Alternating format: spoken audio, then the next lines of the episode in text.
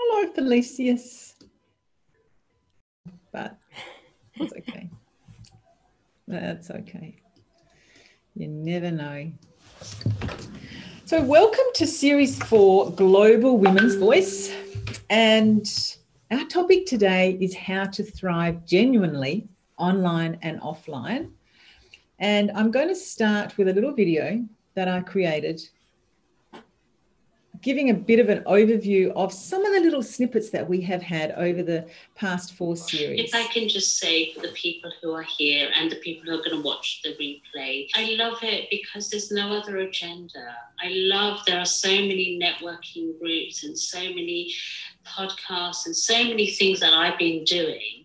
Um, but there's there's an agenda, and I love this because there's there's no agenda apart from connecting people, open-hearted conversation. Have problems with something called westernization.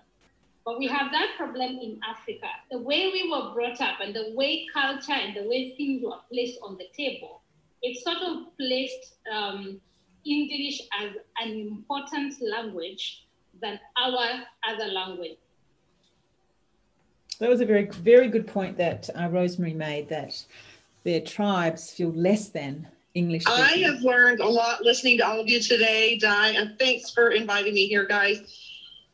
I'm actually really emotional being here listening to all of you because I've been disconnected from myself, from all of the outside forces, and I've taken it out on my husband. And we have different schedules I'm really grateful to be here and thank you all very much. You know, there's so many people that have come on on at different stages on the Global Women's Voice, and this is series th- four, it's session three, that have taken away varying tips, tricks, tactics, online, offline, business, personal strategies, food distinctions, exercise distinctions that um, it's been a quite an amazing journey. So it'll be interesting to see where we go next year. So let me continue to introduce our core speakers. But before I do that, our next session is actually, instead of being in two weeks' time, it's actually going to be next Thursday at exactly the same time.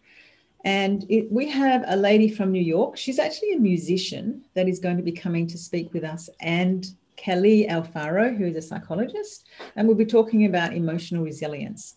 And I think all of us would agree that we have to have emotional resilience in this day and age and in this environment that we live in right now because people are scared and people are very opinionated and they're very quick to share that opinion based on what other people are saying, but also the fear that um, is happening on the planet right now. So, this is Kelly, and Kelly actually has just released her first book, which is amazing. I emceed her book launch about three weeks ago. So, if you do, um, if you are interested in transforming your mind, in your mind, this is a beautiful book for you to go and grab from Amazon. Kelly is speaking next week. At the moment, she's traveling back from the south of our state from having a total switch off from everything for the last week. And then we have Dr. Hilda Maldonado. She is one of our core speakers. She spoke um, maybe last last session, I think, when, when I was in Kalgoorlie. And Dr. Hilda Maldonado usually speaks on topics angling to, of course, thyroid, losing weight, and the tips that she has, not only from her med- medical experience, but also her life experience. Regina Paula, we are expecting for her to come on today, and her angle would be from being genuine online and offline from a small business point of view, who is very different perspective from where Felicius, our guest speaker, who as I'm going to introduce in a moment to you. Uh, Rosemary, you heard on that little clip just there, lives in just out of Mombasa in Kenya. And she's been a core speaker now for this whole series and such a warm and also very different perspective, as you just heard just there, is that sometimes we don't think about tribal language being overrun and how that affects being overrun by the English language, but also then how that affects their self esteem. And then Hema Weiss is from London. Hema is a psychologist as well, and she speaks about things from the heart. And she She runs retreats, she runs meditations, and she works in corporate arena around heartfelt leadership. And here I am. Um, I'm a small business person. I run uh, my my core business is event production, and I run programs and courses to help people to become ultimately independent and have a higher degree of clarity than what they maybe even thought was possible. So, our special guest today, Felicia Ong, who lives in LA, really want to welcome you here, Felicias. And can you introduce yourself and can you give us your background, where you work, and you, maybe we can kick it kick it off with you to say how can you give us some distinctions from what you do and what you'd like to do to be able to thrive genuinely online and offline. Welcome, Felicias. Absolutely. Thank you, Di, for inviting. And it's my honor to be here with you and the audience. Um, I'm a consultant for for private agency, but I serve public clients, uh, clients in the public sector. So in my background, I have been in airline, cruise line, and now I'm in construction lines. But mostly my my core responsibilities or my distinction with the company is to transform the business from a very manual processes, streamline their processes, and take them from uh, the manual way of doing uh, business to digital. So in the past, with the airline, it's where we transition them from paper ticket to e-ticket, and then you're able to book your ticket online. And at the time, I was so uh, honored to be part of the team to launch a new fully community airline, fully using uh, online operations that we book the ticket online. And then I was opportunity enough to uh, become a corporate trainer, not only to implement system, but also train the staff how to use and also provide quality assurance and leadership training around the globe for the airline as well as the cruise line when I moved to United States. So originally, I am actually from Malaysia. I'm so fortunate enough to have been exposed to around the world and get to know different culture from the local, and that is where I love to do. That being able to visit every other places and rather having a work, I would consider it as a work workation, work and vacation at the same time, and enjoy fully what I do in as a digital uh, strategy consultant. Can I ask you something? Can you tell us uh, what are some of the comments that people have told you once they have completed, say, a project of going to from manual ticketing to e-ticketing? Did were you able to see the differences in people's attitudes, um, in how they saw themselves, how they did their work, how they liked their work? Can you explain some of that to us?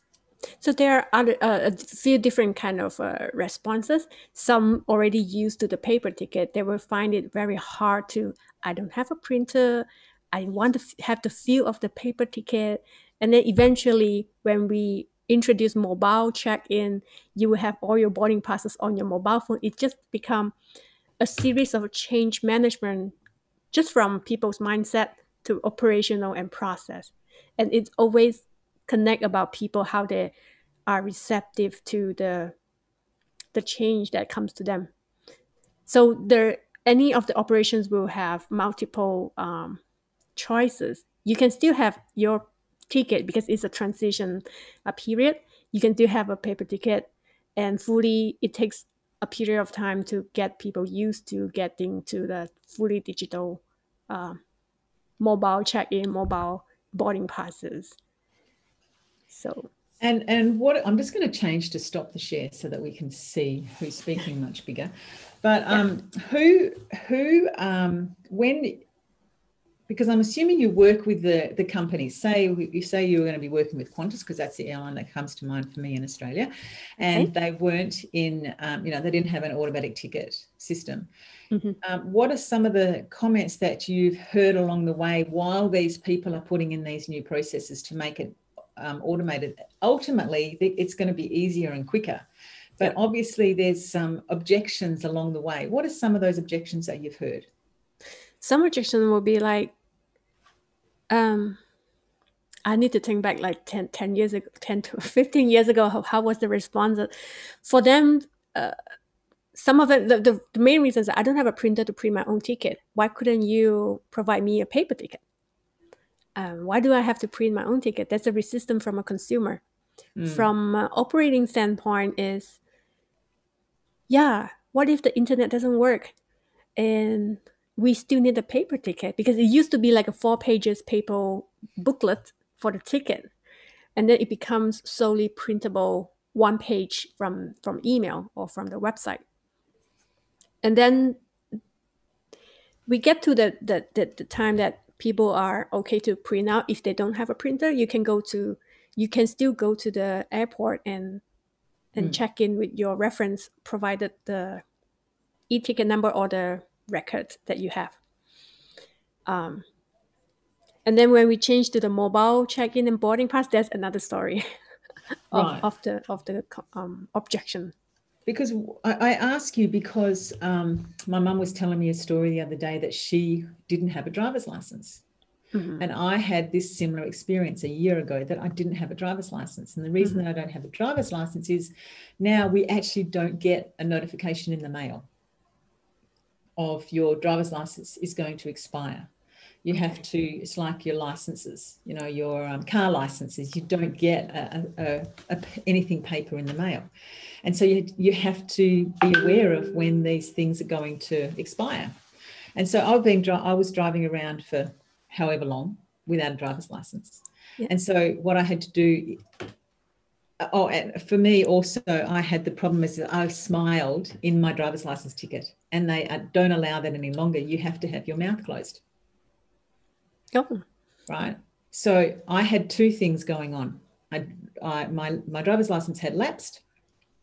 They couldn't automatically renew it because I had a smile on, which meant that I had to go and have a new photograph. So this a lot, and so my mum had the same thing. My mum's in her 80s. This was a big drama for her to be have to go to the police station, wait in line, get a ticket, wait in line, go to the booth, wait in line, get the photo, go over here, da da da, da and then have a piece of paper that she has to carry around. Then she got another piece of paper as a receipt that she paid. It was a big, laborious thing.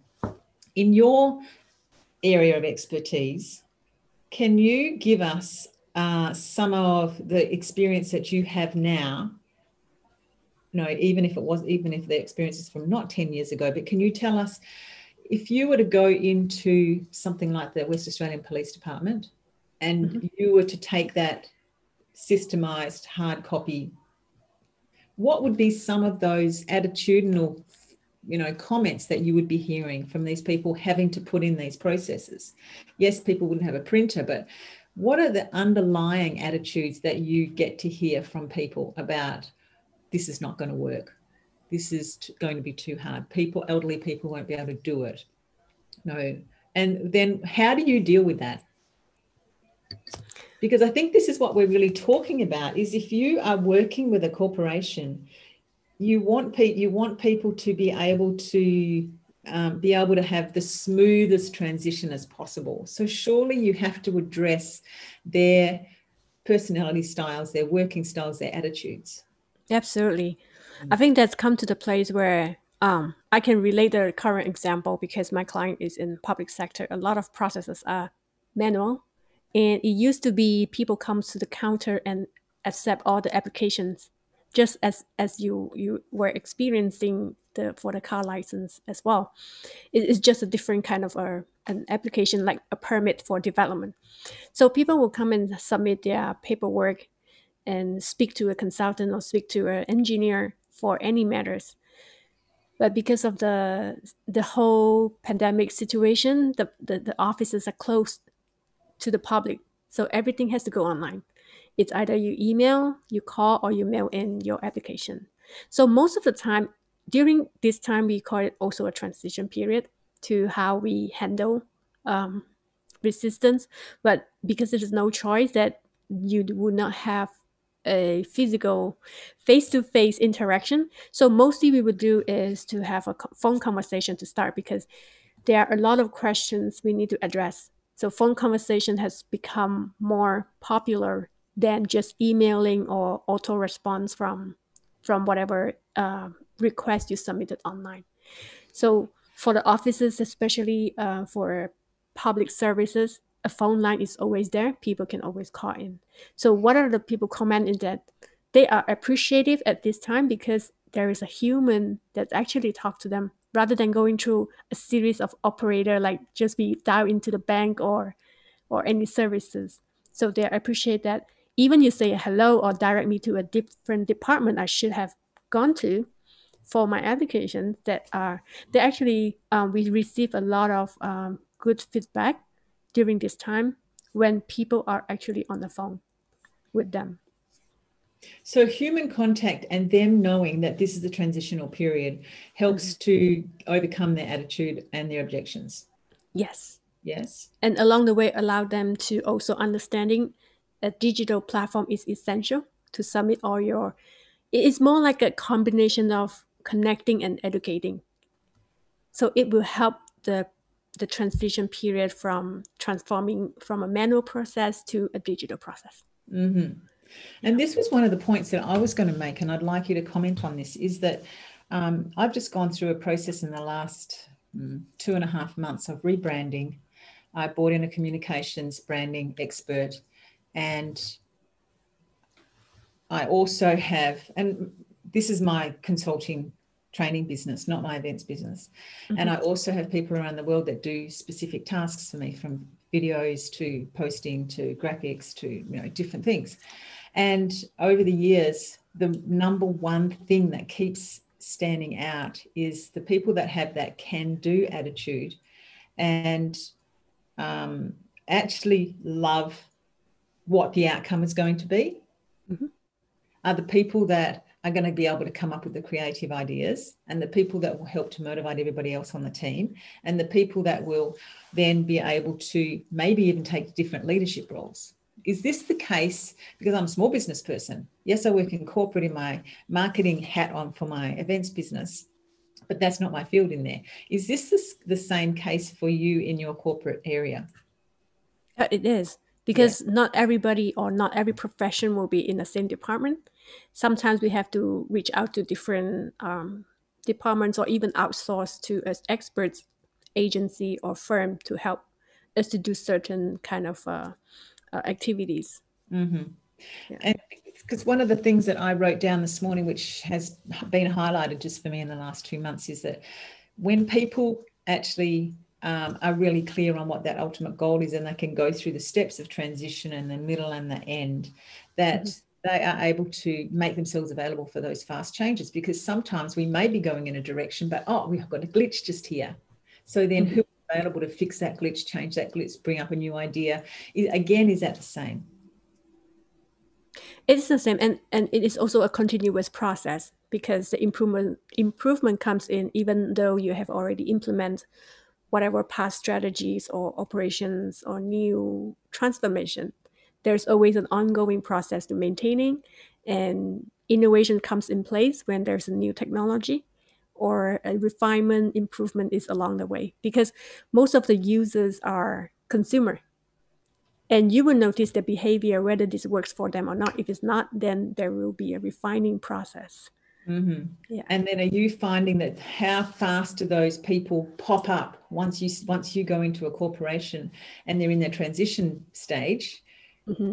Can you see the people that are going to pop up to be those leaders and those innovators right from the very beginning, or do you have to wait for them to stand up so that you can, you know, use them as bouncing boards to to go to the next stage? in terms of the uh, progress development of certain individuals mm. okay well i think in today's environment a lot of uh, a lot of professionals are adapting in kind of agility mindset that they can take on different creativity or roles whichever works best from their expertise and how they can contribute back to the uh, company and also in corporations a lot of um, the management are actually look into assets that will provide creativity or ideas and also have the adaptability if you wanted to grow or develop yourself. So there's always room for development, whether or not it's in your expertise or you want to try something new. The corporation would um, most of the. I mean, I'm thankful enough to work with a corporation that look at the people as their not just asset but like a partner to grow with them. Mm-hmm. And do you know, and maybe you don't speak to people about this level of their personal life, but do you know that those people are, you know, do do you have you had conversations? Do the people that actually do stand up and they're the people that are innovative and creative and making themselves more more available, do they have um, specific personal attributes that you can see that maybe come from what they do in their personal life and they're able to translate it straight into their business life? Mm, I may not have much much uh, come close to to that individual, Mm. Um, but there will still have some uh, people because we, we we never know how. For example, um, I, I come I work with a lot of uh, IT uh, professions, and even though they sit around at the table just doing their programming work, but out of that, some of them are really creative of bouncing in ideas and how we can it's it's like a startup environment how one ideas can become a product and that sparks the creativity and continuous uh, conversation even though during the daytime he he or she it, an engineer will be sitting behind a table computer and coding all the time and then during the break time we have a conversation that you will see the creativity of certain individuals just come in place uh, when you start opening up and connecting with them and sometimes you just need to talk to them Yes. To know their Sometimes you just need to talk to them and ask them questions. yes yeah. And then people do open up. people do open up yes Yes. Because I really have a belief, and well, it's more than a belief. It's like some statistic, statistical evidence from my own businesses and then the people that I've worked with. It the people that are able to open up and have those open conversations, they do have those open conversations at home, and they have had them. They haven't learnt them in the corporation. They have come with them. Yeah. And then on top of that, so they've come with those skills. And then on top of that, those people have also done some level of personal development work. hmm And then on top of that, then they are also taking care of themselves. They take care of themselves in their food, their drink, their exercise, and their mind, their thinking. yes Would you agree with that? Yeah. yes i do I really agree with that Yeah. Yes. Because, um, you know, I wasn't brought up with conversations. I was sort of put in the side, you know, you are um, heard, you are seen but not heard. But once I started to have to be independent, start to earn my own money as a young mother, I really had to up my game on how do I listen? How do I articulate myself? When do I sit back? When is it appropriate to, to suggest? Um, how to put across my ideas? And that's really a whole skill set yes yes that I think must be so important in an area like you, where you are developing something new and you're having to overcome people's objections, like right there on the spot, because you want something done fast or something's not working. So you need to change it, or you need to have a conversation, or there needs to be some sort of new direction developed. Yeah.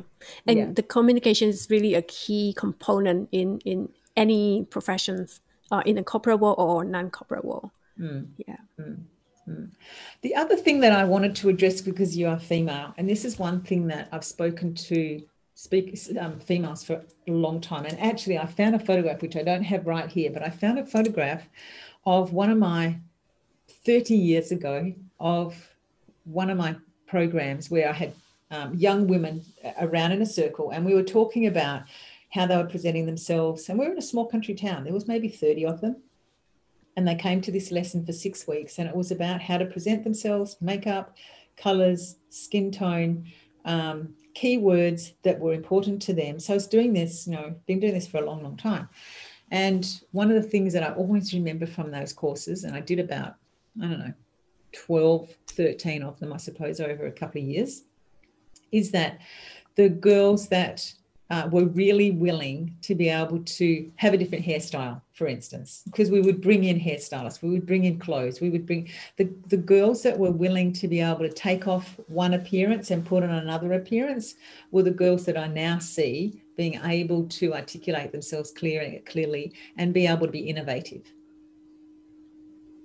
So I don't know what you, you know, think about that because, you know, it's about how we present ourselves mm-hmm. shows how we take care of ourselves then shows what our what's important to us and then shows our ultimate attitude to life yeah and how we carry ourselves as an individual and be still authentic to whether we are in a, a business or in a in a corporate world yes yeah. yes and so today's topic is about how to be genuine and how to thrive genuinely online and offline do you see any differences when people are work, I mean, because you talked about coders, that people are actually working online mm-hmm. and when people are offline, you know, doing their task.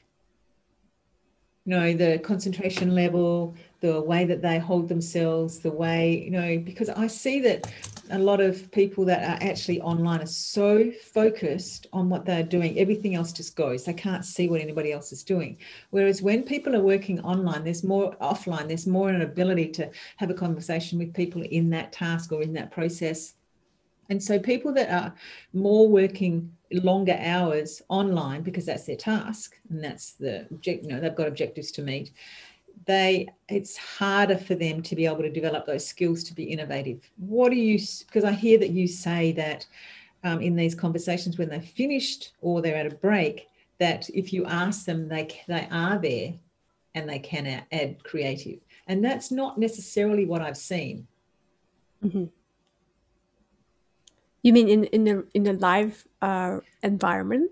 Well in in a in in your corporate environment because your corporate tea place, for instance, where people have tea, is very different to a small business tea place. Right. It's a very different environment because you're, from what I see when I go into the corporate boardrooms or when I go into a corporate marketing meeting, it's very hard to align yourself with the culture and the values of that corporation.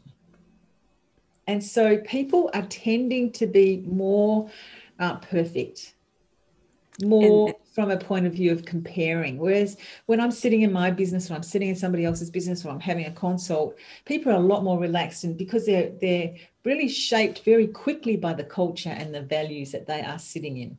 So what is mm-hmm. your thought of that? So I have a combination of two side of uh, environment. Mm. One is very corporate driven, and one is like a startup environment where everybody gel together and allow creativity and free of uh, bouncing ideas. Those are the startup environment that I I loved. Actually, it's, it's very, very, much of a small it? business. It's very different yes. than the corporate ladder where you have a red tape. You have to go through different levels just to get your ideas up or listened. So they are different kind of online environment as well. Um, in a startup world, everything is you focus on the task you are doing, but at the same time, your creativity are allowed to be posted somewhere in a, like a backlog or like a list of items, so that anyone can uh, chime in and contribute ideas. And if if it becomes more solidified, the management will say, "Hey, you know what? It's a good idea. Let's go for it." because the startup environment allows them to do it. It sparks the creativity, it nurtures uh, how people can grow together, that kind of uh, culture.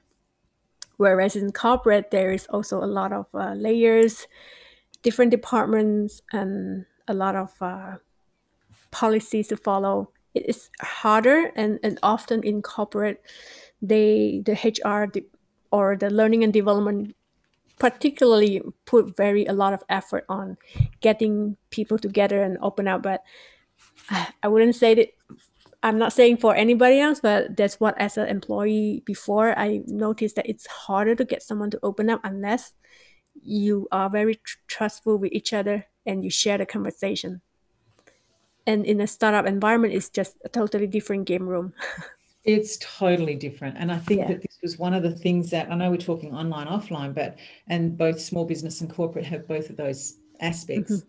But i think you know the that the the culture the environment it's like you know how we bring our kids up in our home. It's like what is the environment that you're bringing your kids up in? It's exactly the same. Yeah. and are you setting up some systems and some policies and procedures even in your home that is mm-hmm. not so written in the corporate world and very rarely are written in the small business that i think allows people to you know to grow and to be able to be innovative and i think the point here is that i see that that's why there's so many more people right now wanting to develop something that so they can be independent by themselves and maybe Yeah. then employ one or two or three people but Mhm. be able to do something themselves on a small scale because they are not able they have to go through the hoops to be creative and innovative Right.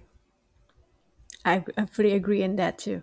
And people Mm-hmm. are start embracing the partnerships from multiple small businesses.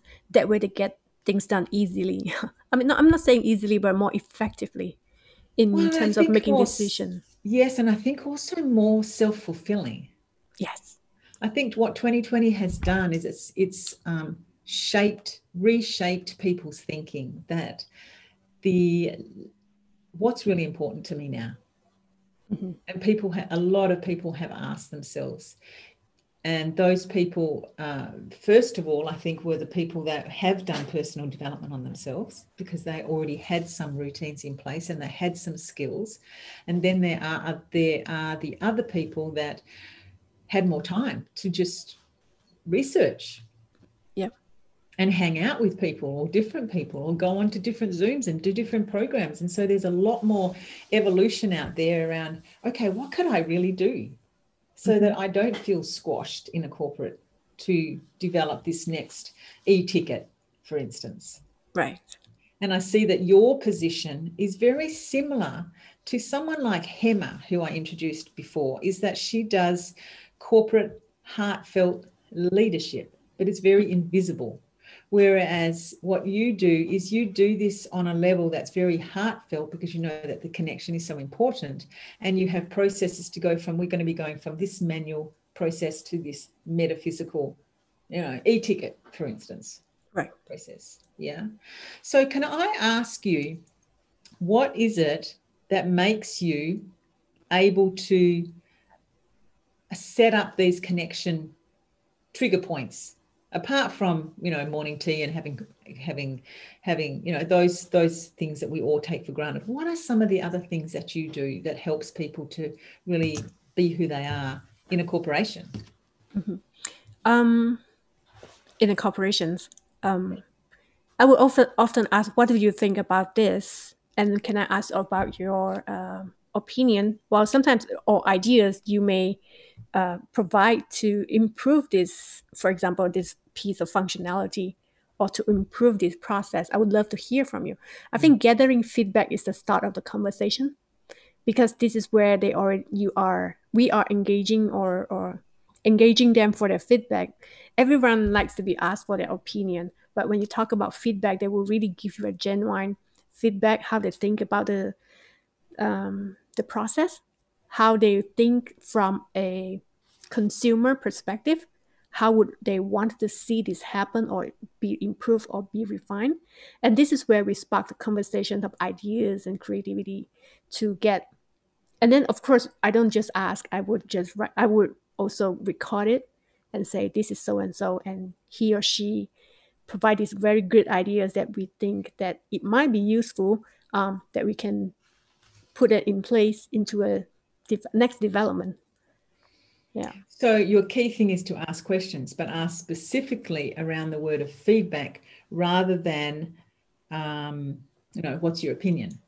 yeah what I mean, yeah, everyone Yeah. has an opinion but the feedback is the, the word feedback is different because it, it entails of um, a deeper conversation they will start thinking about from a user perspective and how Mhm. it will benefit the people who are using it rather than themselves what you think about it Yes, yes, and you're Yeah. giving them more direction.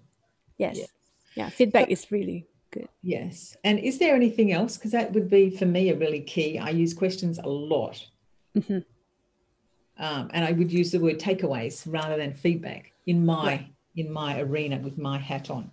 Mhm. Um, but what other things can you can, do you know that you and I also hear that you use recordings so that those people actually know that they are being captured. They're not well half being heard, half not being heard. You're just not going through a process.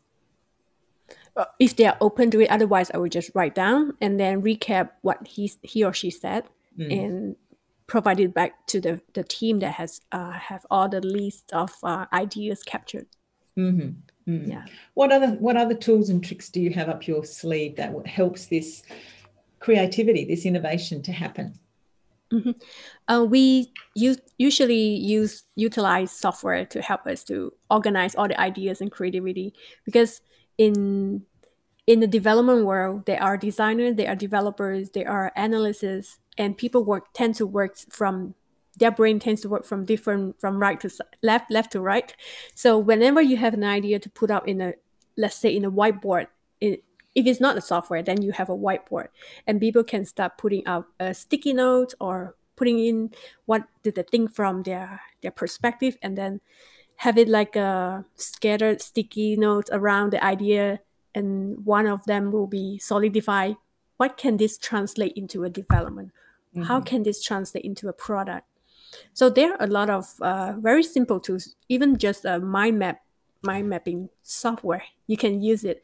But because we want to encourage the physical well before the lockdown physical uh, exercise we will use utilize just the sticky notes. Different color different marker color. Those sparks uh, creativity. So so far what i hear you saying is that you use specific questions mm-hmm. and then you write that down or record it depending on them so that it can go to the team to the big picture and yes. then there may be some sort of process around mind mapping whether it be software or whether it be on a whiteboard mm-hmm. yes. and that shows that people are actually included in this whole big picture Yes. Yes.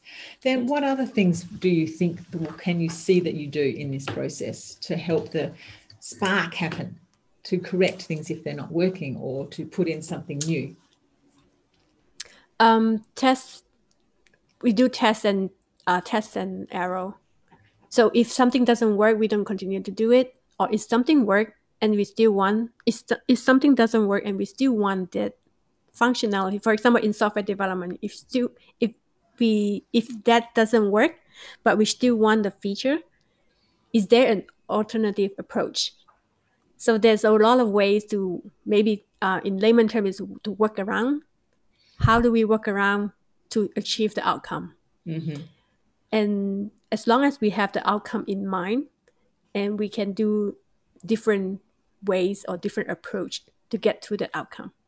So i think it's also um, tie back to what you originally said in the start of the conversation where people are driven by the result and the outcome and how along the way you want to achieve that is through different approaches mm. and if approach a doesn't work let's try approach b or it could be a hybrid of a and b to get to the output Yes. And so then my question is, which is where I was going with these questions, and you may have another step in here, but my question is now is how do you keep the outcome in people's minds? Because some of these projects would take a year, two mm-hmm. years. Mm-hmm. And everybody goes home or is at work, goes home, has stuff happen, gets into dramas, have dramas at home, change, you know, have different thoughts. Life happens you know how what tool do you use or what do you put in place where these people are really clear on the outcome all the way through okay so in a project let's say make um, put it as an example of a project that the project always have a vision objective and goal so it's perfectly laid out in a vision and what is the bigger picture and why do we do this and what is the objective we, we need to have this done within this time frame so it depends on um, any approach that you're using in project management, for example, get into technical. Mm. Um, if you're agile, you can do it in an agile, agile way that you go pros, um, one small piece, but one one at a time, as long as you achieve the result, outcome, and then building them into a bigger bigger project. So that is often often used by a lot of agile team in this it is in this world now because they embrace the change so much, and you have to adapt it um, quickly. It is called adaptable uh, approach as well. agile or adaptable approach. So every little piece add up together become a bigger project, and that way it ties to. Um, even though you have defined the vision, the objective, but any single little things, you have the clarity to tie, tie it back up to your goal. So I think that's very important for uh, any aspect from the business point of yes. view. Yes. And like for me, when I'm doing like a large event, and it could be so many thousands of dollars an event, it has to be bumped in, has to be installed on this day, and it's going to take a year to get to that. I have what I would call, you know, they're, they're KPIs really, but I would just call them what our mini stages are. Do you, what's your language around that? Because, you know, it all needs to be stepped through so people can actually see the little pictures all the way through. What, what's your language for that? In in development point of view, it's milestone or the mm-hmm. gate. Mm-hmm. So in business aspect, aspects, um, KPI is one, and the goal is one one as well. Mm-hmm. So it, they, they all mean the similar things that to achieve certain outcome. Yes. And then because continue. I find I beg your pardon. Uh, uh and then continue from there. yes, because I find it fascinating how we as human beings confuse people with all these different words that especially coming from a small business you know i don't like to use the word kpis because it is very corporate yeah. but corporate like to use kpis because it's corporate and not small business and so when people go into small business and i see this a lot in event management they've come from a big corporation they've maybe done some level of event production or management or whatever their whatever their role, roles were in corporation and they come to a small business and they come to somebody like us and they want x done and they use a lot of corporate jargon. And they are talking to our guys who are they're, they're not they're, they're people that use hammers and drills and they're they're not academic. And so right. it just goes straight over their head. And so I think the language that you use, and this is where I said somewhere in the conversation, is that I have had to learn how to not be typically Australian. Mm-hmm. And how can I use really common words so that I'm speaking to a five year old, but not down to a five year old, but speaking five year old language so that everybody can understand what I'm saying. And it's actually a it's a skill. What's what's your thought about that? Because I think that the language that you use, if you are successful in what you do, you must be skilled at the language that you use to get people from the beginning to the end. Mm-hmm. I think that's important what you just lay out because we also um, we ultimately we want to serve the people that we serve, which is not in the corporation. It's the people who really use the product. Yes. The end user or the customer. So we need to always put in their shoes of understanding what communication message that we send out, how we convey to them so, for example, what you asked about what termino- terminology we use, I would use only vision and goal because that's uh, simple terms. It can be in technology, it can be construction, it can be anywhere. Goal is a goal, and yes. outcome or a result, it's it's one word. So, it, as layman as possible that we can do, and of course, we are serving uh, internationally as well. So, different part of the world have different um, terminology to use. And although they all means the same but they they use it differently. Mm. and just as you say an environment is important like kpi use oftenly used in the corporate and in small business we don't. So using it as layman term as possible like how you and me we, we can understand or even the children can understand. Yes yes and i think that that's one of the key important elements when we're trying to or when we're put in a position or we put ourselves in a position that we want to get people from here to here. Yes. Yes. Yes. Yes. So let's recap on what we've just talked about, shall we? Um, welcome, Yella. But let's recap on what we've just talked about. In that we have, um, I've written down some of the things here because I think that what we've spoken about really is a pathway for people to be authentic genuine to take people from um, you know A to B, right? Mm-hmm. That's what we've talked about today. Yes. On a very different level than somebody like Hema would talk about, which she would talk about being able to articulate herself from a very heartful space. Mm-hmm. And that would be her area. But you actually want people to do something to go from A to B. Yes, very straightforward. Yes. So, can you now give us an overview of your steps that you now know that, um, or the steps that you come off the top of your head as to what are the main aspects that you know you have to put into place to get people from A to B to put in something, you know, to systemize something, often going to like an e-ticket as an example. Right. For example, um, first we need to know what is the result we want to achieve, the Mhm. goal that that actually works backward from the result, the goal, and then come to the process and how we start the game or how we start putting the get the requirements together. So I would say um, I know that I have a goal to achieve. I want my own, for example, put it in a small business perspective. I want to have a profitable uh, a business with my brands out there. So that's my goal. And then moving backwards, since I talk about brand, I should start start thinking about how do I position myself in the environment or to the market. Do I find out my clarity, um, my niche, and who are the people that I serve? Because I need to speak the language.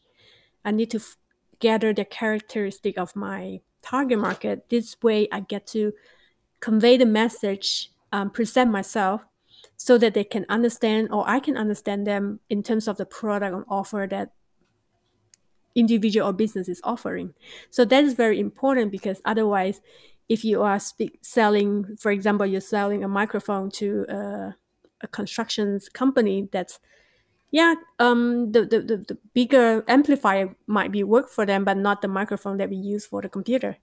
So it has to be um, product or services that you are serving the people you want to serve or selling the product to, or they invest in your process. So that's where you present your uh, message to your niche market.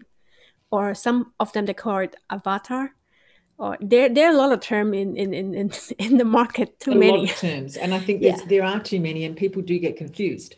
Yeah, so that literally means the same, but uh, just remember the people you want to serve is is the market, is the niche that you want to provide your your benefits to.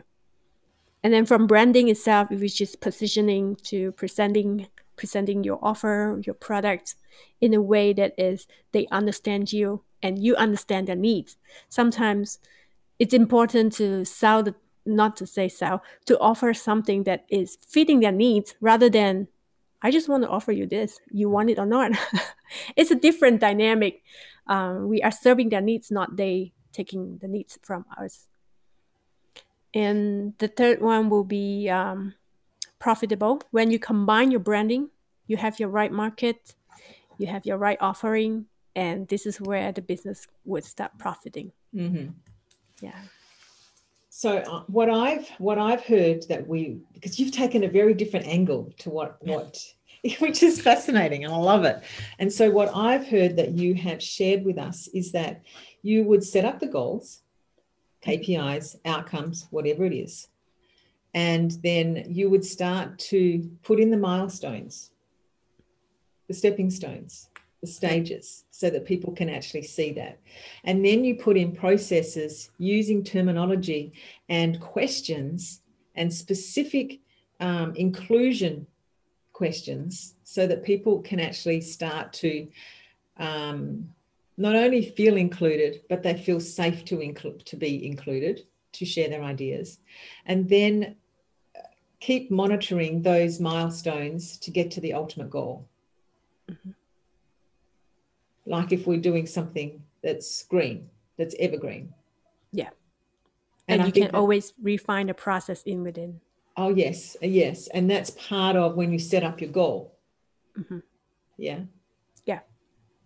So, I just I just found it fascinating that you took a very different approach to thinking. Okay, what did we just talk about in this? Which I think then sh- it showed up your um, our differences in how we work. Like you said, there's you know the design, there's desi- designers, there's developers, there's whoever they are, the different types, and that shows up our thinking. And how can we get these people to work together? But then how can we use a very similar process in the meetings, in the brainstorms, so that it actually works for everybody? hmm And as you said right at the very beginning, the communication is core to be able to get from the beginning to the end. Yes. And that's also a, a foundation to gain the trust of the team too. Yes, yeah, to continue once you go. Yes. Does anybody, um, do you have anything else to say before we um, ask who Victor and Mila are here, before we ask them any questions? No? No? Open for question. No? Yeah. Victor, do you have a question to Mila, um, to um, Felicius, or Mila? Do you have a question? I know you've only just come in and you've mixed, missed, you missed everything. you just missed like the the bits and pieces that we came to this summary. But do either of you have any questions? And you can unmute yourselves, or any comments. Yeah, the first thing I was really amazed about was that um, you know you're working with corporate, right? And so with corporate, you've they've got board members and that type of thing.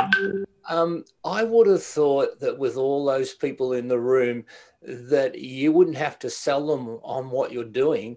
I would have thought that they would automatically be wanting to, um, you know, revolutionize their business, you know, making it streamlined, and they'd be looking at all this. I, I, I was amazed that you were saying that there's so many out there that um, with, those managers, they still want the old paper so the you know the head people are running it. Uh, they're really holding back a lot of businesses. Do you see that? In some business, yes, we still see there's a holdback um, based on management level, and in different part of the business, there's also where people are more open to ideas, more open to uh, change, embracing the change, more adaptive than the other side of the management. Yeah. And and there's also a media part of uh, there are pro- professional that works in the media part to integrate both sides of the world, which is the co- very corporate um, uh, management, and then the people who are working so agile and so adapt to the approach. It, they, they, they call it a, a, hybrid project manager or integration manager and they have all those kind of different name just to bring both sides of the uh, equation together to achieve the same goal ultimately it's profitable for the business and um, take care of the customer.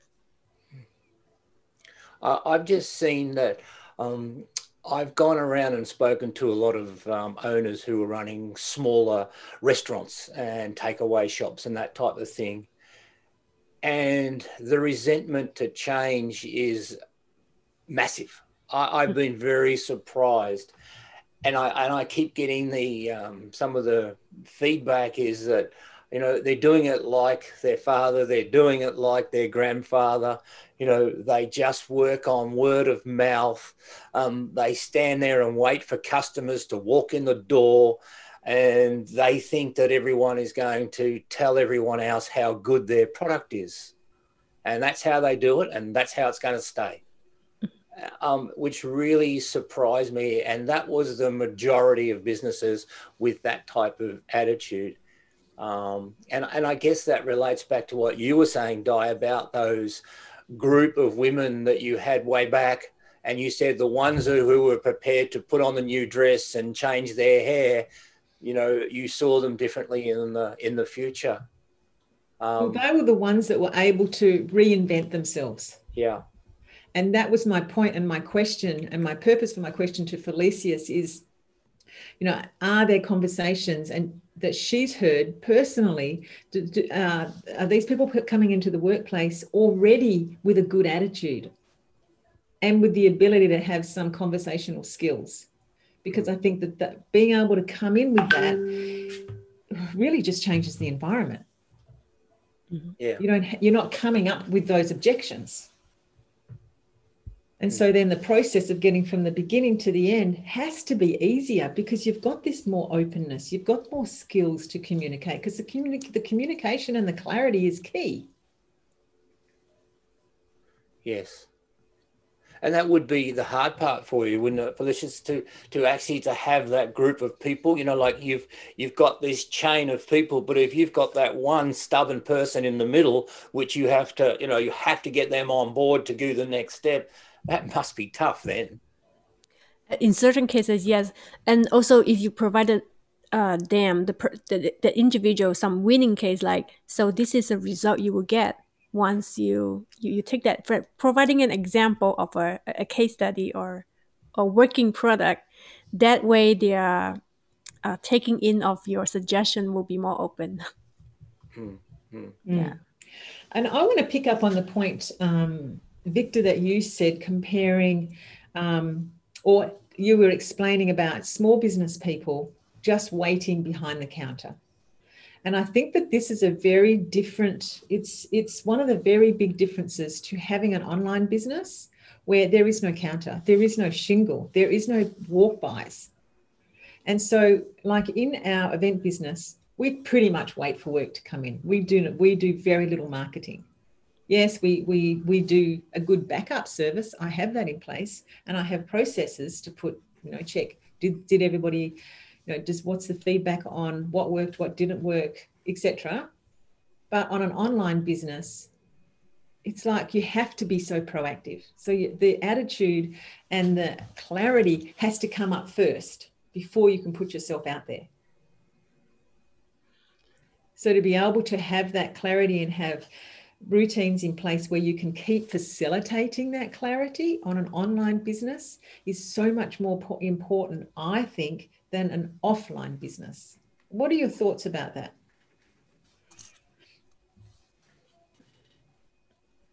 oh is that a question for me Yeah, because you know, if you're in an online business, Yeah. you have no choice. You must stay clear. You must keep reinventing yourself and seeing what the market wants and seeing what they what they need. Whereas an offline business, especially established ones, you can to a point just stand behind your counter. Yep. Because you're on a very walk, you know, you've got people walking past there. You know, you can go to put your pie over the counter and take your five dollars fifty or whatever it is. I do agree in that, especially during this time where um, most of the business are only allowed for certain type of service, like for example, related to your restaurant, like to take take out uh, services.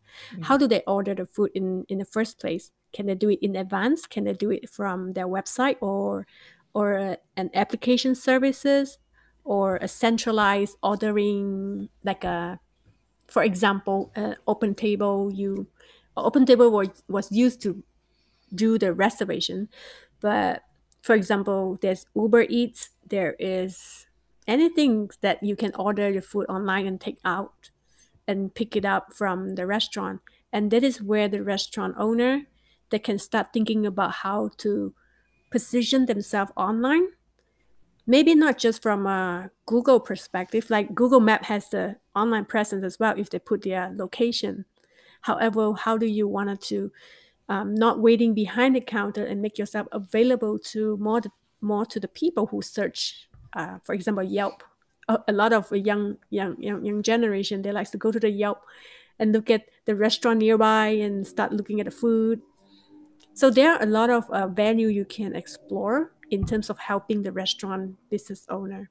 And I understand that you mentioned it's hard to get them to um, understand what you from your perspective, which is make it easier for them to market themselves rather than waiting for a word of mouth, friends and family to come and visit, and you have potentially more business if you put yourself online. And I think one of the main factors that people like Yelp, Uber Eats, you know, even, you know, lots of different businesses, but specifically we're talking about restaurants here, is that those people I could guarantee have a good attitude. They are they take they carve out the time to be creative, to see and then analyze what's working and what's not working exactly like you're doing in your projects, Felicius, is when there's things, something not working, well, then who's going to stand up to be innovative? And that innovation normally comes from their own personal skills, their personal skills, not their business skills. And I think, Victor, that's what you're talking about is some of these people are so stuck in themselves and their old beliefs and their past experiences that they are not able to open up their mind and their body because they don't have those skills, those personal skills. Yeah, definitely. Hmm. And and what I've seen is that a lot of them don't think that those reviews are that important. Um, yet, as you said, Felicius, the searching of them. Um, like if you if you're traveling, um, I do exactly what you said. I look for a nice restaurant. So I go into um, TripAdvisor, Mhm. look, look at the reviews, pick the restaurant type that I would like first, look at the reviews, say there's six of them, and and I will make the conscious decision on the reviews. Hmm. Yep. And so it's you know if you're in that you can't rely on word of mouth if you're traveling, can you? You don't know anyone in that town. Actually, reviews is part of the word of mouth. Yes. The reviews. It is correct. It is. Yeah. Yeah. It's But more digital. It's digital. Yes. Yeah. I- I've even had a, another area.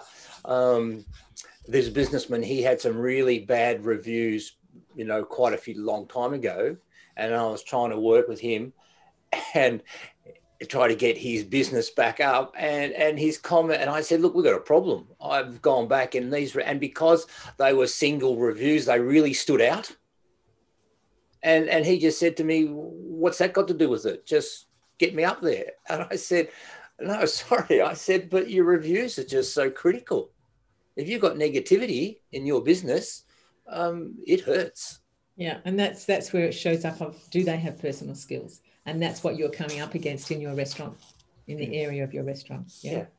Yeah. Great, great um, distinction there. And I think that that runs across the corporate board and also the small business board. Mila, oh, welcome, Regina. we'll let you catch up on some of these conversations because we're just winding this up. Um, Mila, do you have any questions also to Felicia or anybody or any comments? Yeah, uh, I, I, I was suddenly moved by the, the the thing that you said a while ago about you know how you thrive online and and you know how you you you put yourself out there online. Like for example, me, I'm I'm having struggle like like how do I put myself online? I know we we study this with with Joel and and thing, but um right now because I'm I'm experiencing this uh, pain of loss of my mom and all of my siblings. There's only four of us, and all three of them are in the hospital with major operations up and coming about. And it seems like um, the offline business is better because you're not. I feel like if I feel I I put myself online now, I feel like like a plastic person. Because when you're online, you try to be the best person that you are. Um you're so positive person that everything is nice and like this. But in my offline business i'm really crushing it. But even i'm i'm crying. I'm i'm but but my people are are still doing the job that they do and and my clients are you know my clients doesn't even know about it. And i'm still i'm still earning blah blah blah and and i'm having difficulty how i can put my message out there in online you know uh, yeah so something about this Well, I think that there's a big difference, like I mentioned, there's a big difference to you don't have to be so proactive on an offline business.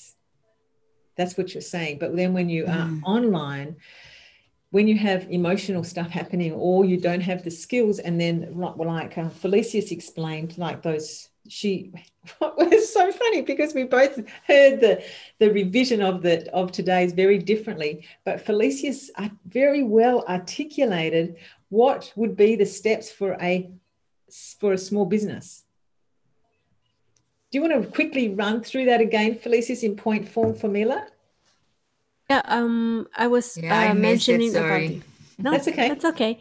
So, so ultimately, you need to know where your goal is, whether it is just your offline business goal or your online goal, and then you work backward through a, a process where you start from a branding perspective, and how do you want to position your business, offline, online. So if you focus to be offline is fine. And eventually you want to branch, branch out to online. And then there are a, a small steps to go on. How do you want to um, target the niche of your online business the message that you craft to your specific target online. And it could be different from your offline market too because the outreach of your audience is different online. So your message maybe you want to tweaks a little bit how you position your your business online and then it goes into um, presenting it.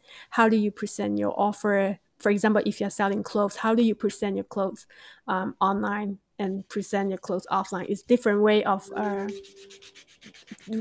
displaying the merchandise uh, I would say. So that's how you present, and then how you, when you comes to profitability, it's actually branding, positioning, and the presentation. It comes hand in hand because you need to reach your right markets, uh, have a right message to to your audience, and that way you get your online group. It, it may be a smaller group than your offline business, but there is still an online somewhere you can still uh, capture their interest to get the profit from for your business. I would say the world is big. The digital digital world is even bigger.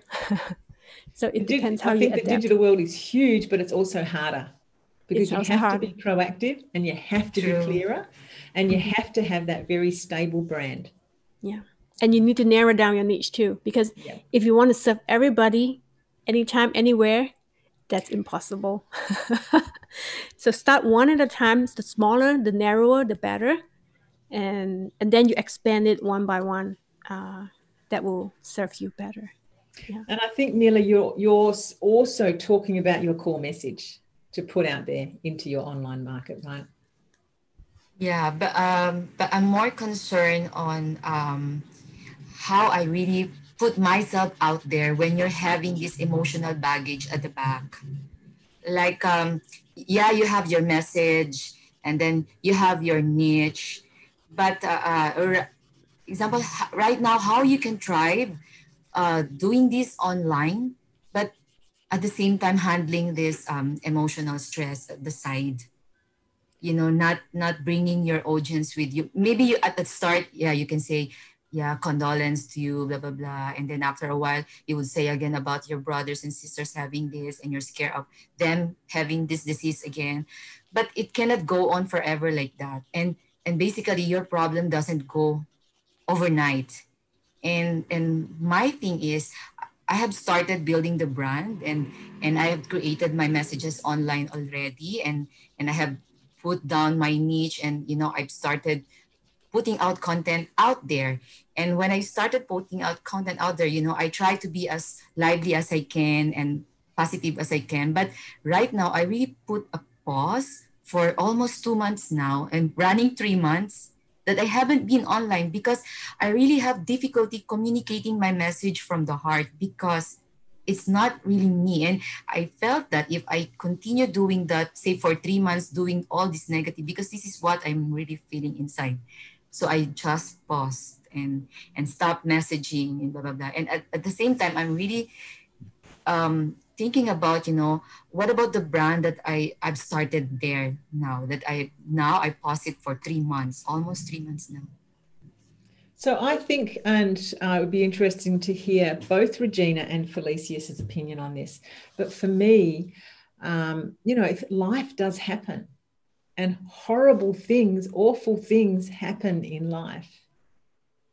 And for me, it's been so important to have key people in my life. So it's what I, um, I'm just going to go back to these notes because I wrote these down wherever that is. But I wrote down the distinctions of the people that I actually have around me. And I know that, that um, for me, this is key. And it has been for a really, really long time. But when I wrote it this morning, where did I write it? Anyway, I'm going to note off the top of my head. Um, for me, the key person is I must have people that I can speak to about my personal life. And I must be able to trust those people that what I say to them does not go ever any further. And they are the same for them. So I have confidence that I am heard and that emotions are really, really important because awful stuff does happen. And so I have three of those people in my life. They're all over the world, but I have three of them. The other thing is, is that I don't do everything myself so that I actually have time for me. And so I have people who can specifically do the tactical tasks and they don't love my work. They they don't they don't do anything apart from what I ask them. They don't think, they're not innovative, they just do the tasks. I send them on the spreadsheet, they do it and they do it at this time and that's it. And I have a team of 3. Then the other people that I have in my life is that those and I have two of them. I have two people that I can actually talk to them about my business and they will give me honest feedback. So they're the actual key people in my life. And then the other big thing for me is my routines in my morning and my routines at night. Am I meditating? Am I doing my yoga? Am I doing my journaling? Am I doing my grounding? Am I swimming? Am I able to go out for coffee with a girlfriend if I just need to get off the computer? So, what are the systems that I have for my personal life so that when I come on here, I was on a StreamYard before this, and then I come to Global Women's Voice, I also have a lot of stuff happening right now. But I'm, I feel as if, okay, I can still deliver. It doesn't matter what happens. I can still deliver. I can still be clear in this hour and a half for the people that turn up. Because I have that all happening in the background. I'm not here by myself. Does that help you? Yeah, yeah, it is. Uh, I think it really takes uh, self um, effort to really uh, um, accept these things and and and i'm getting there and i'm trying that's why i'm trying to show up now in these uh, online zoom meetings that uh, uh, i think this is my first step to to get back on where i left off well i welcome you and i say congratulations because it's not easy to come out of being hidden because it's much mm-hmm. easier to hide it's more comfortable and it's safer right yeah, that's what I was saying a while ago that in this time of crisis like this, where you're having this emotional baggage, it's easier to run the offline business rather than the online business. Yes, it is much easier. And at times, I would much prefer to go to work and be in the corporate logistics, organizing, being on site, shifting this, shifting that, helping people to do this because I'm doing stuff. Yeah, it's just like an automatic robotic thing yes. in your mind because yes. you've been doing it for a long time and somebody's yeah. also doing the other things. Yeah. But in the online, you know, you have to care for people. And sometimes it's difficult to care when you have less of that or something like that. Or it's difficult to give, uh, yeah, I think you know what I mean. Well, I think for me, what I hear you demo. saying is it's difficult to be compassionate and empathetic when you're taking care of yourself and your siblings in your case mm. to be empathetic because you're so busy doing it for yourself. You know, where's the extra space for me? So I would really yes, encourage yes, you to yes. carve out some time for yeah. you. Yeah, it seems like my my hands are cuffed and my my hearts are full or you know, I cannot I cannot or it's empty and I cannot give out anything. And you maybe can't give out right now because you're healing. Thank you. So what can you do to keep that brand going? It may not be getting on live, but it may be doing some postings. Regina, you know, you may have a specific comment about this because I know that at times you, like me and like all of us, it's difficult to put yourself out there when you have stuff going on. And I think for me, before I um, before I hand it over to Regina, for me, it's like I would not think about your siblings being in the hospital ill, your mum passing away as baggage. For me, it would be a big, what I call flex point in my life and that flex point is a changing transitional stage in your life. And forever, you are going to recognize that this is an important time. And right now, you are transitioning from, by being in this, but you are tr- transitioning from being who you were before all this happened. And you're still going through it because you haven't come out of it. And I think recognizing, like I said to Victor at some point, transition is such an important stage. And in your case, your mum passing and your siblings ill, this is a huge thing. I hope that helps. I, really hope that that helps to change the way maybe your mind looks at your daily right now. Thanks. And, also, I was going to say, Felicia's was talking about branding before um, you know, you can look at rebranding, but use someone else. You could, you doesn't have to be you. It can be your ideas, can be your voice, but someone else, you could have someone else do it for you. And so that brand becomes, you know, it, it could be uh, like a cartoon figure or something like that. It doesn't have to be a person. So that, you know, you don't if if the com- if your business because we, I don't know what it is, but if your business can be that way, then that's something else. If you don't want to be the face of it, because as Felicia, she's working with big companies and none of those people she works with, their faces on the board or on the screen. So that's something. A logo on the screen. So yeah, you could have the logo on your screen. You know, mm-hmm. I don't think it's as effective.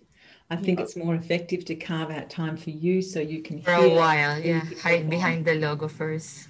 Yeah, yeah. Regina, do you have anything to comment on this? I don't know if you came prepared for this session, but do you have anything to comment about, you know, being able to put yourself out there? Because I think that this is the very point of this conversation: is how can we be genuine when we are offline or online? Yeah, definitely. This um is this is a huge topic for me, and I think that this is actually a really great opportunity for you to figure out how you can take advantage of it in you know in, in your favor.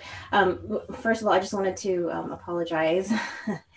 Speaking of personal things, there's a bit of um, some frantic stuff going on in the back end, but that's as much as I'm going to say right now. Um, for those of you who are on here because I came on a, a very late, I would, I'm happy to give you some extra time outside of the, this if you want to have a conversation, um, and I will give you my um, information in the chat. But um, the three things that I kind of wrote down for for what you're talking about, Mila, and it's nice to meet you, Mila. Nice to meet you, Felicious. Um, is any any old content that you have too is you can repurpose any old content and rewrite it in a different way. Um, it, for if you want to keep the content going, because really I don't like I don't know what your business is, but I know that if you just take one piece of your business, you can always expand it out and write it in different ways. That way, you don't have to look for new content. Um, another thing that came to mind was, um, you know, now you're going through something, and at some point, when you do feel like you can actually really show up, what can you do to leverage that time to be able to create something that's a bit more automated so that later on and maybe you have that already that maybe later on you can leverage when you have moments where you just don't want to show up so I quite often use older photos where I am feeling happy um, or um, where that, that can show me that I've been teaching somewhere or something that shows a bit of authority. Uh, and I think that's great. That said, you are actually a very real person, and people actually really want to see that.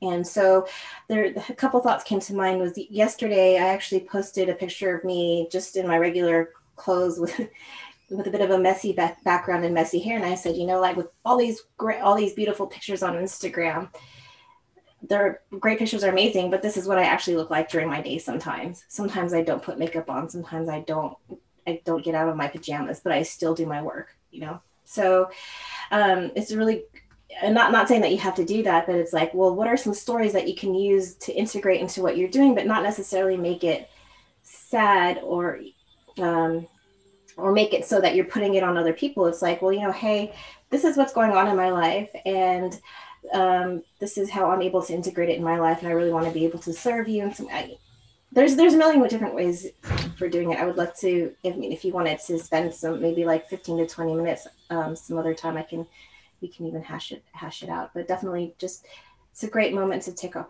um, take leverage of what's going on, but not necessarily going into deep into the story because people mm. don't necessarily need to know, but they also would like to know that you are human.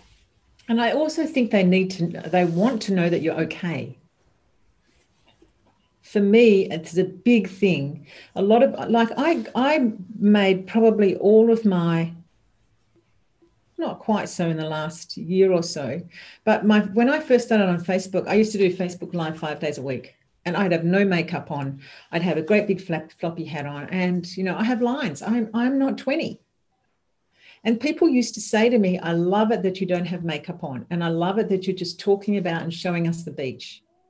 And I haven't put that back in place. But I think one of the things that was really important about that whole period of my, my life is that I didn't know what I was going to talk about. And I did have stuff going on at different times. And especially last year, I had a huge trauma, um, awful thing happen.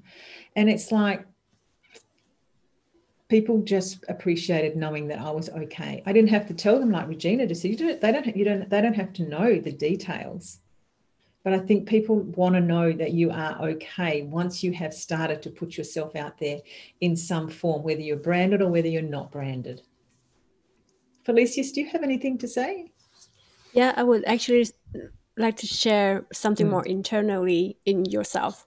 Um, I share I share the same feeling with you. I recently lost one of a motherly figure, um, which I love dearly, and think from her perspective. What does she want you to become?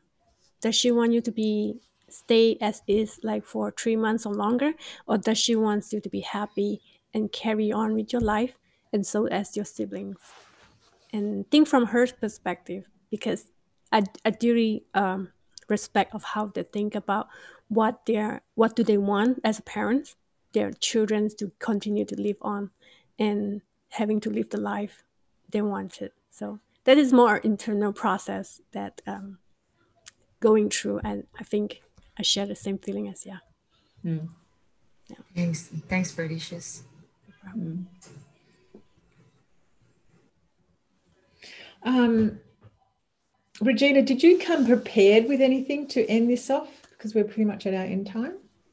Um, I I did, and I think I can do it in a couple minutes. If okay, let's hear from you. Okay with it? Because we talked more corporate with Felicius, and and she had, did some great distinctions. But I'd love to hear your perception from more of a small business. Mm. Hmm. And I guess also for from like a, a more of a, a I guess I want to say a lifestyle lifestyle brand um, which there are more and more coming out um, these days now that everybody has access to it. But there's there's an acronym that I uh, just came up with recently that I really I'm kind of starting to put put out there with the podcast that I'm planning, and um, it's it's RAP and the R it's really about rising and rising not in the sense that you want to go higher than you are but it's really just going from where you are and just going somewhere, even if you feel like you're in the dust, if you feel like you can't even move, it's like, well, once you do move, you might get another perspective. And once you start doing that, it's, it's almost like when you're flying a plane, you can't, you won't be able to re, uh, recalibrate where you are, know the specific direction where you're going until you actually start going somewhere. So you can't refine yourself if you don't know where you are at the moment. Um, and that really goes into A, which is being able to access the excuse me, access the tools um, inside of you. And that really is a bit, I think, of what Felicius was talking about with, um, you know, knowing who you are, knowing who your audience is. And then once you really got, kind of understand who your audience is and who you are, then you're able to kind of figure out what kind of journeys that you can put you can put together so that you can align your journey with um, with their journey. Um, and then P is to play, and that means it can be anything you want it to mean, but it's really taking those tools and playing with them. And really, it's in, in the online space and anywhere, it's just experimenting what actually works for you taking the tools that you're learning and and saying does this work? You know put it in place emulate emulate um, someone who's already doing what you're wanting to do and seeing if that works for you. And then if that's actually working for you then modifying it so it actually fits your personality and your brand. If it doesn't if it doesn't fit throw it away. Go back to another tool. But a lot of it is just moving from where you are and sometimes you can't move because maybe you're especially right now you're in a place where um, you know maybe you just need to sit for a while and one of the things that I love with Di is one of uh, one of the things that she says is, um, oh gosh, is when you're actually stopping. Is you're just oh, I forgot the what's the specific term that you use? Is you're just really letting all the ideas coming to you, and it's the best thing when you're um, if you notice notice with Di, she's got notebooks everywhere right? Capture capture ideas, notebooks and post-it notes. So it's like because you could be outside walking around. Uh, maybe you can be walking to to the hospital. Maybe you're driving in your car to see who you know another sibling, um, wherever they are, and you're going to have an idea. You're not going to be able to put the, all of the ideas together, but maybe you have your phone or you have something that you can write it down quickly and go back and look at it later. So you're just capturing all these ideas so that when you're ready to show up, then you can put those ideas together and connect connect your dots. So so yeah, that's it in a nutshell. That's beautiful. And I think that um, that was really one tool that I found when my niece died last year is that I had my post it notes everywhere. because it was such a dark time. And how could, you know, a young woman die and leave a small child?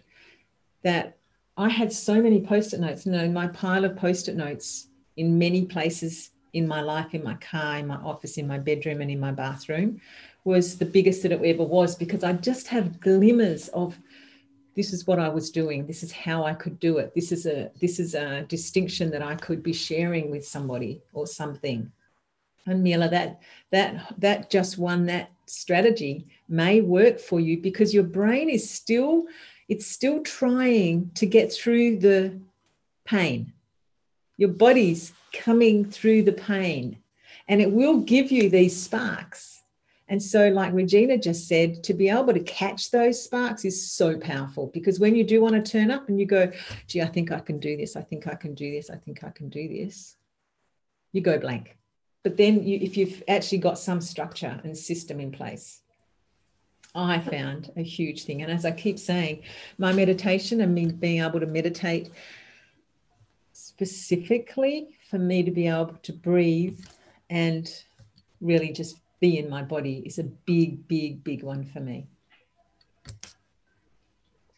You'd be surprised of how much of a genius you are when you go back and you look at your notebooks and you're like, oh, wow. Did I really write that? yeah. Yeah. So. And I think it mm-hmm. is about acknowledging that genius. But while the darkness is happening and the pain is happening and you feel emotionally, it's stuck. It's it's hard, but our body is trying to rise above that, as you say, Regina. You know, it's like what Felicius was saying is you know that somebody will come back with some feedback if you are able to ask those questions in a way that people feel really safe to be able to give those answers. So, Amelia, how can you facilitate yourself so you feel safe to be able to receive those answers? So, what are people taking away? It's two. We've got two minutes to go. What are, what are you taking away from this session? Because we really were very corporate and some beautiful articulation from Felicius of actually how she facilitates beginning to end. And then we've we have actually brought in some very metaphysical, even woo-woo stuff. So what are you what are you taking away? What can you take away and use today from this conversation?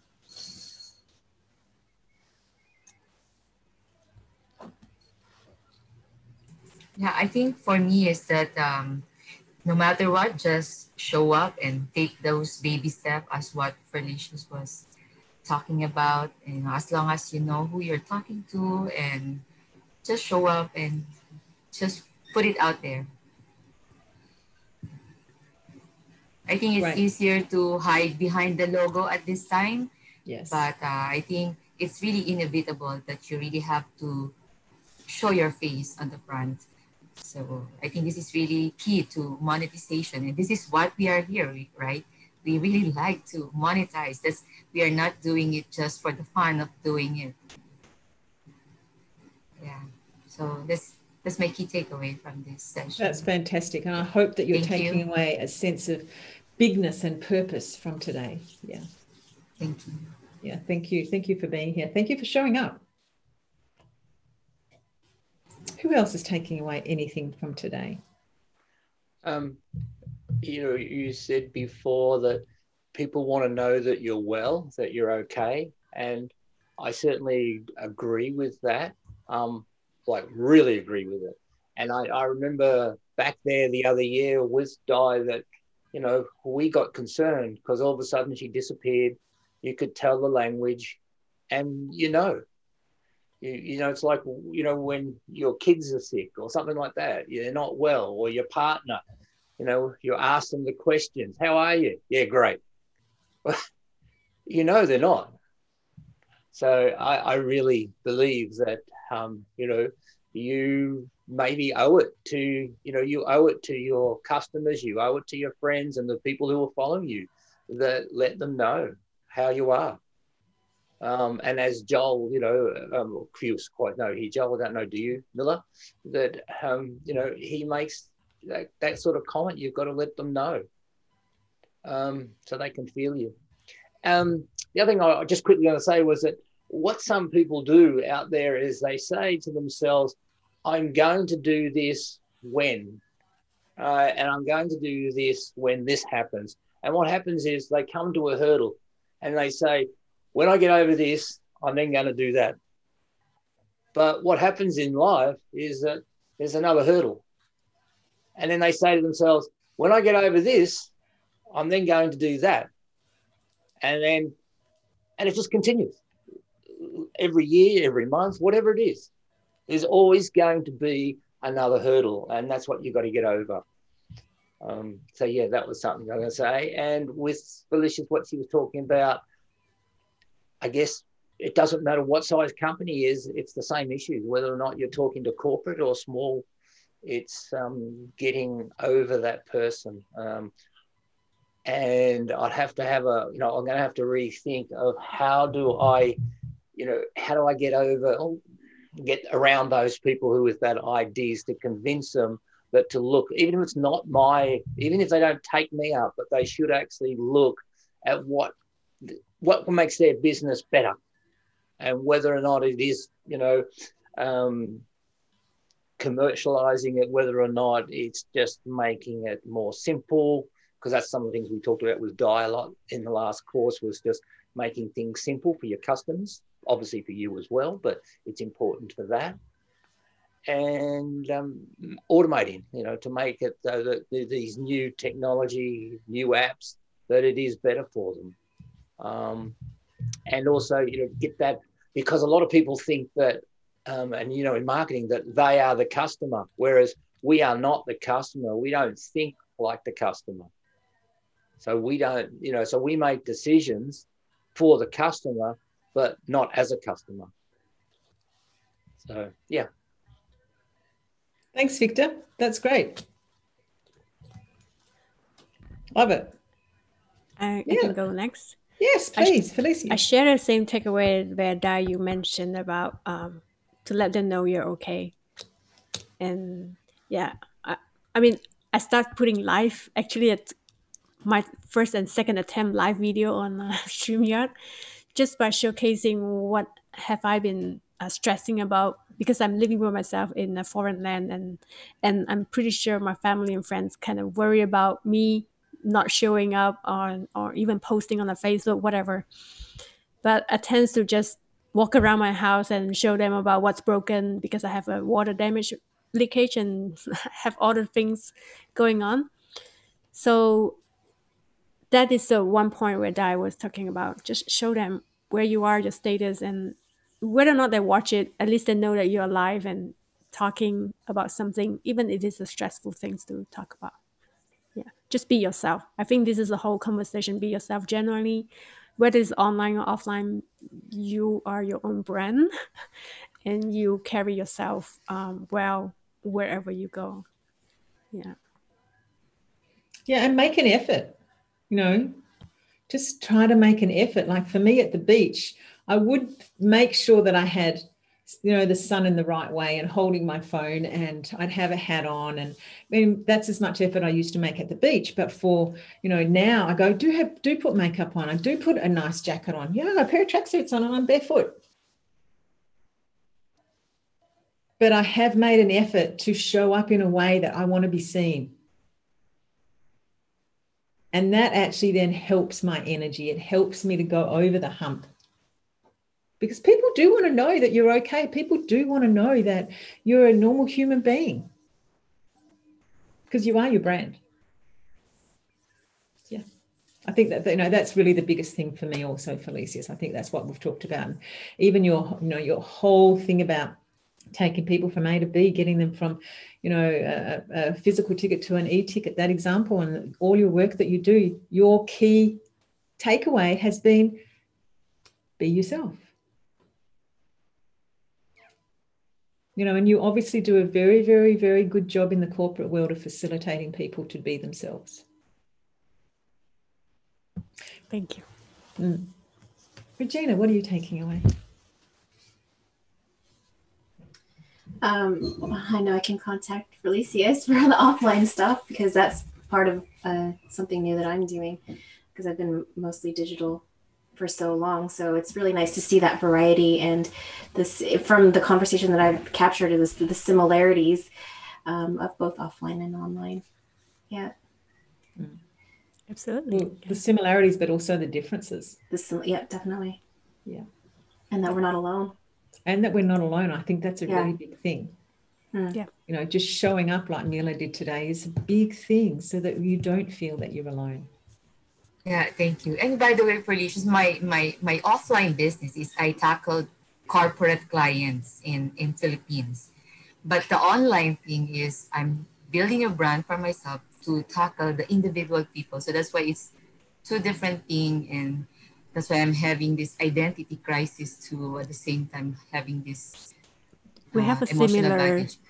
we have a similar Yeah, direction. similar. Yeah, yeah. That's Same. why um, talking to you, all of talking to all of you now, it seems like uh, as what Dai was saying that um, you must have this kind of people in, in your life, so that whatever whatever happens, you know, someone is pushing you to do these things because they also rely either either they rely on you like you know my, my people are here my staffs they rely on me for for the food for their family.